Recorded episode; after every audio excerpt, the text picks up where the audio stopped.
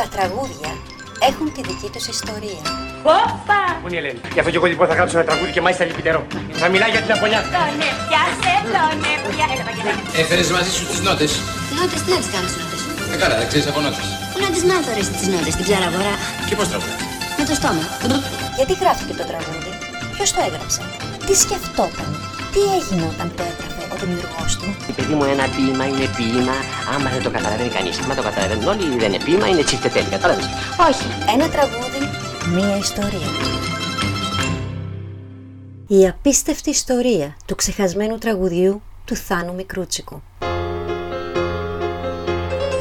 Τα χείλη μου ξέρα και διψασμένα Γυρεύουνε στην ασφαλτό νερό.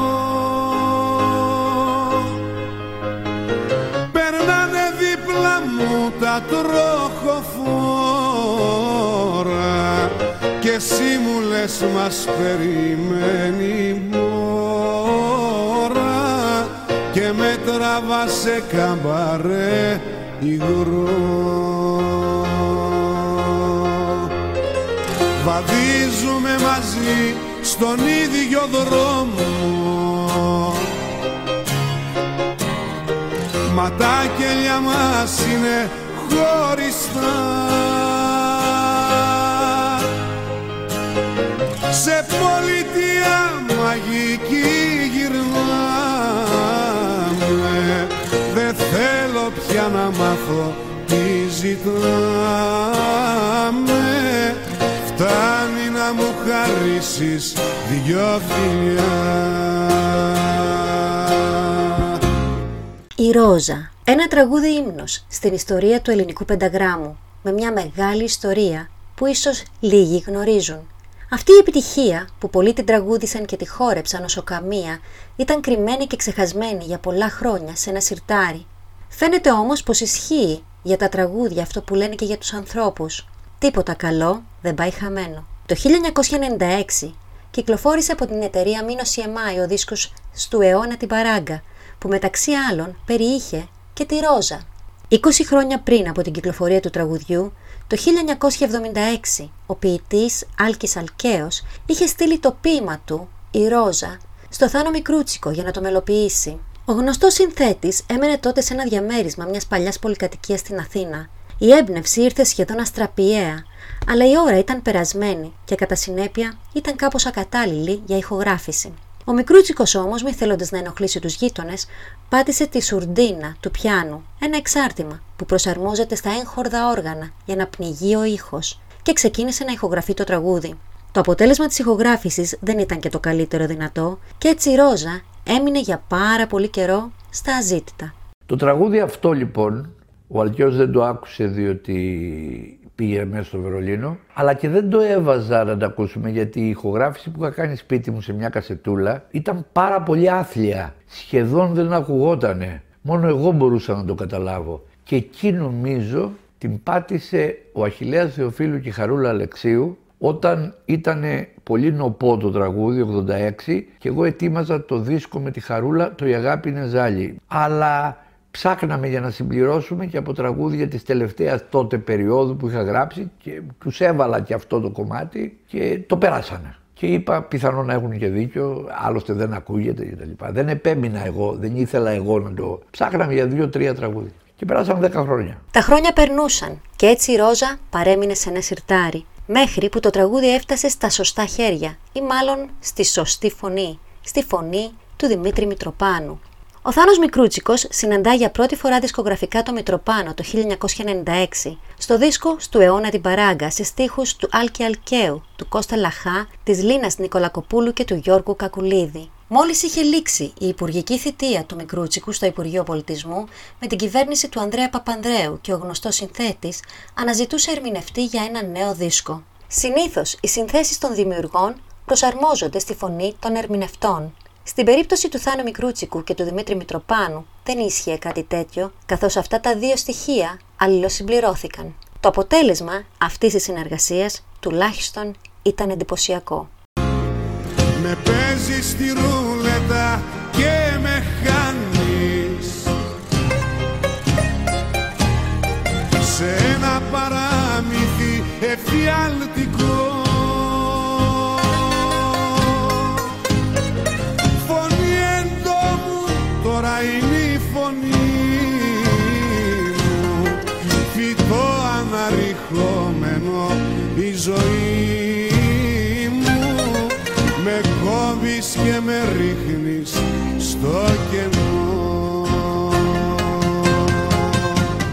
Η συνεργασία με τον Δημήτρη Μητροπάνο αποφασίστηκε κατά τη διάρκεια μιας τιμητικής γιορτής που είχε οργανώσει η εταιρεία για την επιστροφή του Μικρούτσικου. Την εποχή εκείνη στην εταιρεία εργαζόταν ο μουσικός παραγωγός Ηλίας Μπενέτος, έμπειρος παραγωγός, άκουσε την ξεχασμένη Ρόζα και του έκανε ένα κλικ. Και όταν το 1996 άρχισα να γράφω αυτά τα τραγούδια τον, για τον ε, Δημήτρη και κάναμε πρόβες τουλάχιστον τρεις με τέσσερις φορές επί μήνες τη βδομάδα σπίτι μου, ε, είπα μωρέ έχω και δύο-τρία πράγματα, είχα κάνει 8 ή 9 θυμάμαι τότε, σχεδόν τελείωνε ο δίσκος, τα είχα συνθέσει ειδικά για τον Δημήτρη. Και όπως πατάω το κασετόφωνο να ακούσουμε ένα τραγούδι, το ακούμε και μετά μπαίνει η Ρόζα, αλλά εγώ επειδή ακριβώς ήταν πάρα πολύ κακή η ηχογράφηση, πάω να το προχωρήσω και ένα χέρι που ήταν του Μπενέτου, γιατί ήταν και ο Μπενέτος στην πρόβα, μου το σφίγγει και λέει «Άστο να το ακούσω» και μόλις τα ακούει, σε άθλια σου λέω κατάσταση, λέει «Είσαι τρελός». Αυτό είναι το τραγούδι. Ο Θάνος Μικρούτσικος στην αυτοβιογραφία του, Ο Θάνος και ο Μικρούτσικος, που επιμελήθηκε ο δημοσιογράφος και στιχουργός Οδυσσέας Ιωάννου, αφηγήθηκε τα εξής για τις ώρες της εγγραφής της Ρόζας. Οι ηχογραφήσεις ξεκίνησαν το 1996. Η Ρόζα μας πέδεψε πολύ στο στούντιο. Δεν μπορούσαμε να βρούμε τον τρόπο που θα έπαιζαν τα τύμπανα. Ήμασταν 6 ώρες και προσπαθούσαμε να βρούμε κάτι που δεν με ικανοποιούσε. Ντράμερ ήταν ο σπουδαίος μουσικός Νίκος Καπηλίδης. Δεν ήθελε τα τυπικά χτυπήματα του ζεμπέκικου. Κάποια στιγμή ζητάω από τον Καπηλίδη να βγάλει το πουκάμισό του. Σοβαρολογείται, μου λέει. Απολύτως του λέω. Βγάζει το πουκάμισο και ζητάω αν υπάρχει στο στούντιο καμιά προβιά για να φορέσει. Προβιά βέβαια δεν βρήκαμε, αλλά λέω στον Καπηλίδη να σκεφτεί ότι είναι ένας Viking και θα παίξει το κομμάτι όπως θα έπαιζε το ζεμπέκικο ενός Viking.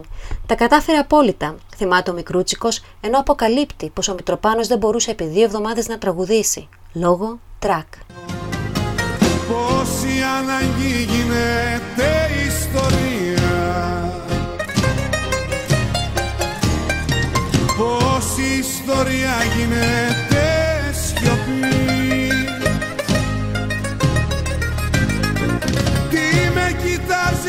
κοιτάζεις ροζά μου διασμένο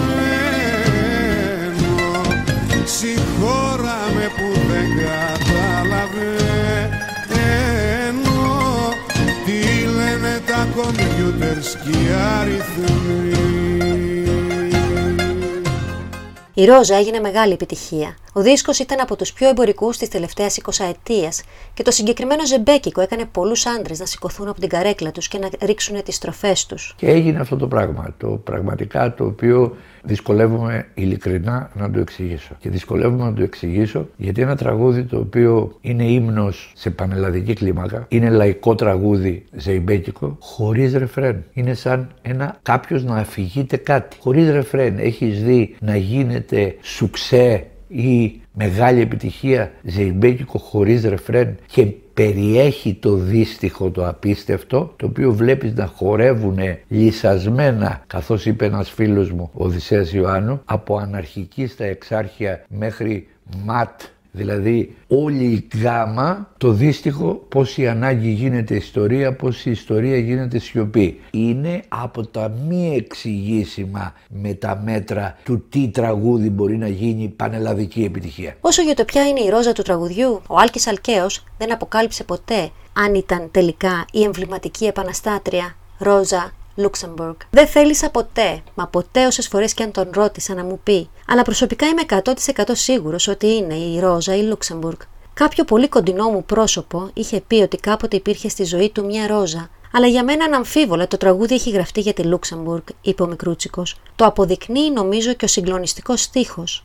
Πώς η ανάγκη γίνεται ιστορία, πως η ιστορία γίνεται σιωπή, ο οποίος συνοψίζει τη συγκυρία καλύτερα από οποιοδήποτε άλλο στην ελληνική γλώσσα. Είναι η απάντηση του Θάνου Μικρούτσικου σε συνέντευξη που έδωσε το 2014 στην εφημερίδα Αυγή. για την εμβληματική ερώτηση «Ποια ρόζα» του ποιητή Αλκιαλκαίου; Η επιτυχία της Ρόζας ξεπέρασε κάθε προσδοκία. Ο Μητροπάνος δεν χόρευε ούτε έκανε κάποια ιδιαίτερη κίνηση όταν τραγουδούσε. Η δωρική παρουσία του έσπασε μόνο στη Ρόζα όπου για πρώτη φορά χόρεψε ένα ζεϊμπέκι.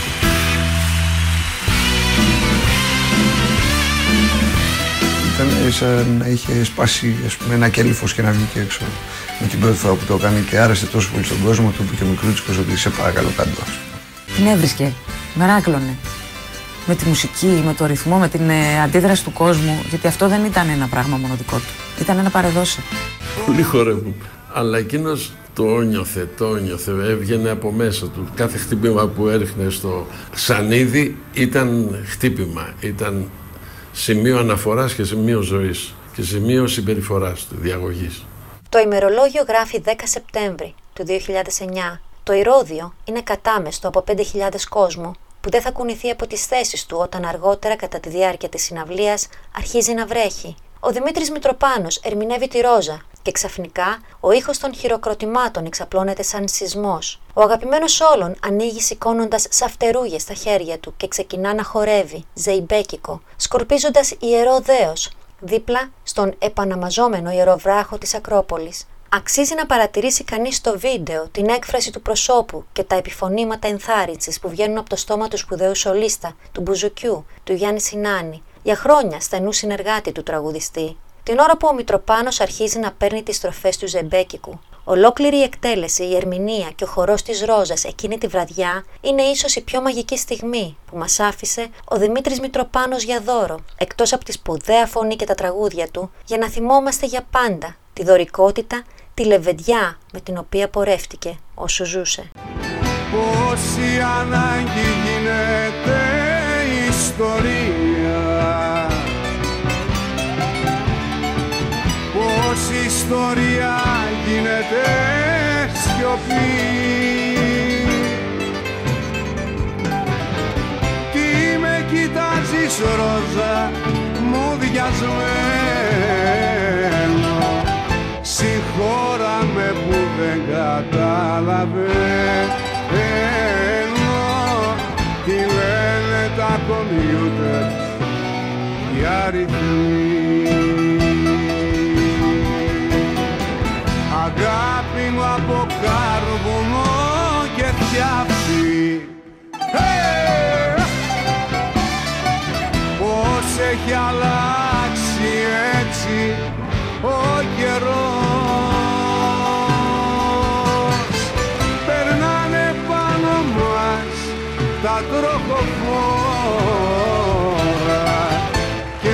εγώ μες στην ομίχλη και την πόρα κοιμάμαι στο πλευρό σου. Μυστικός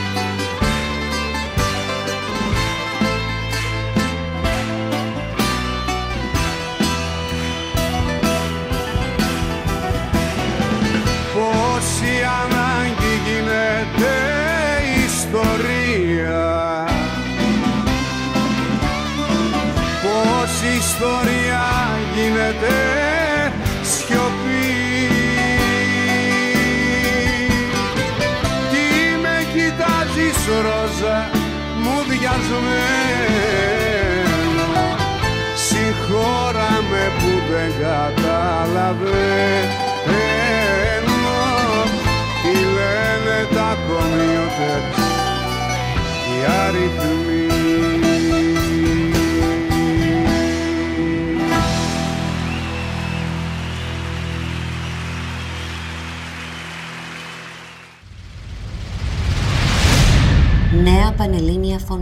14-22 Μεσαία Κύματα